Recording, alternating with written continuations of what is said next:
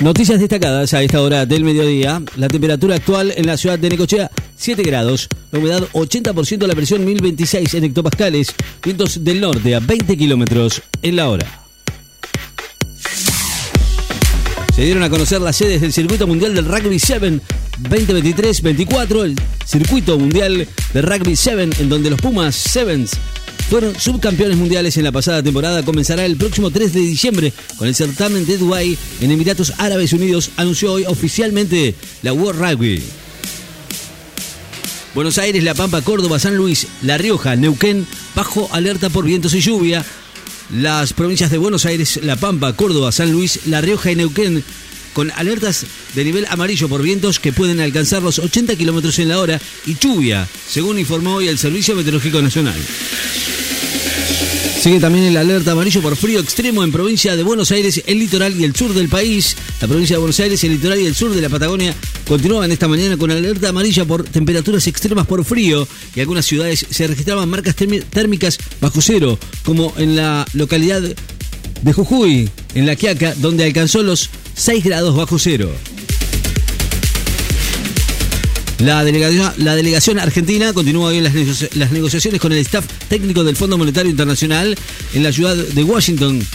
Continúan con las negociaciones con el staff del Fondo Monetario Internacional para cerrar los detalles finales de un acuerdo con el organismo multilateral. Condenan en Francia a prisión efectiva a más de 700 personas por las protestas callejeras en junio. La justicia francesa condenó a más de mil personas, entre ellas casi 750 apenas de prisión efectiva de unos ocho meses por los disturbios ocurridos tras el asesinato de un joven baleado por la policía fin de junio. Sophie Brown, la estadounidense que juega en la selección argentina, un sueño hecha realidad, muy emocionada de representar a la Argentina en la Copa del Mundo. El argentino Casanova fue eliminado del Challenger finlandés de Tampere. El tenista argentino Hernán Casanova quedó eliminado del Challenger de Tampere en Finlandia al perder hoy en los octavos de final con el checo Dalibor Svrinskina por 7-5, 7-6, 7-5. Carmona afirmó que Gran Bretaña presionó para evitar el reconocimiento de la Unión Europea a la cuestión Malvinas el secretario de Malvinas, Antártida y Atlántico Sur, Guillermo Carmona, aseguró hoy que Gran Bretaña presionó para que la declaración conjunta que la Comunidad de Estados Latinoamericanos y Caribeños, la CELAC, y la Unión Europea emitieron en Bruselas no incluyera una moción sobre la cuestión Malvinas que reconoce que existe una disputa por la soberanía en esas islas del Atlántico Sur.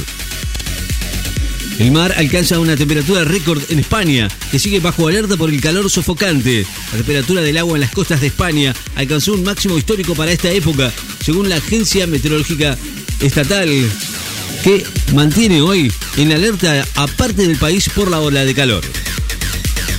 Fijan viáticos para las autoridades de las mesas electorales de extranjeros en Buenos Aires.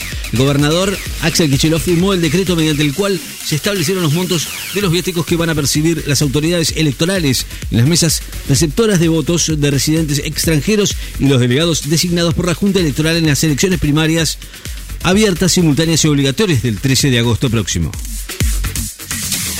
Un adolescente de Misiones se fue seleccionado entre los 50 mejores estudiantes del mundo un adolescente de quinto año en una escuela técnica de misiones e impulsa un proyecto para disminuir la barrera de desinformación. Fue seleccionada como finalista del Global Student Prize 2023, un premio internacional que reconoce a los mejores estudiantes del mundo y es la primera mujer argentina en llegar a esa instancia.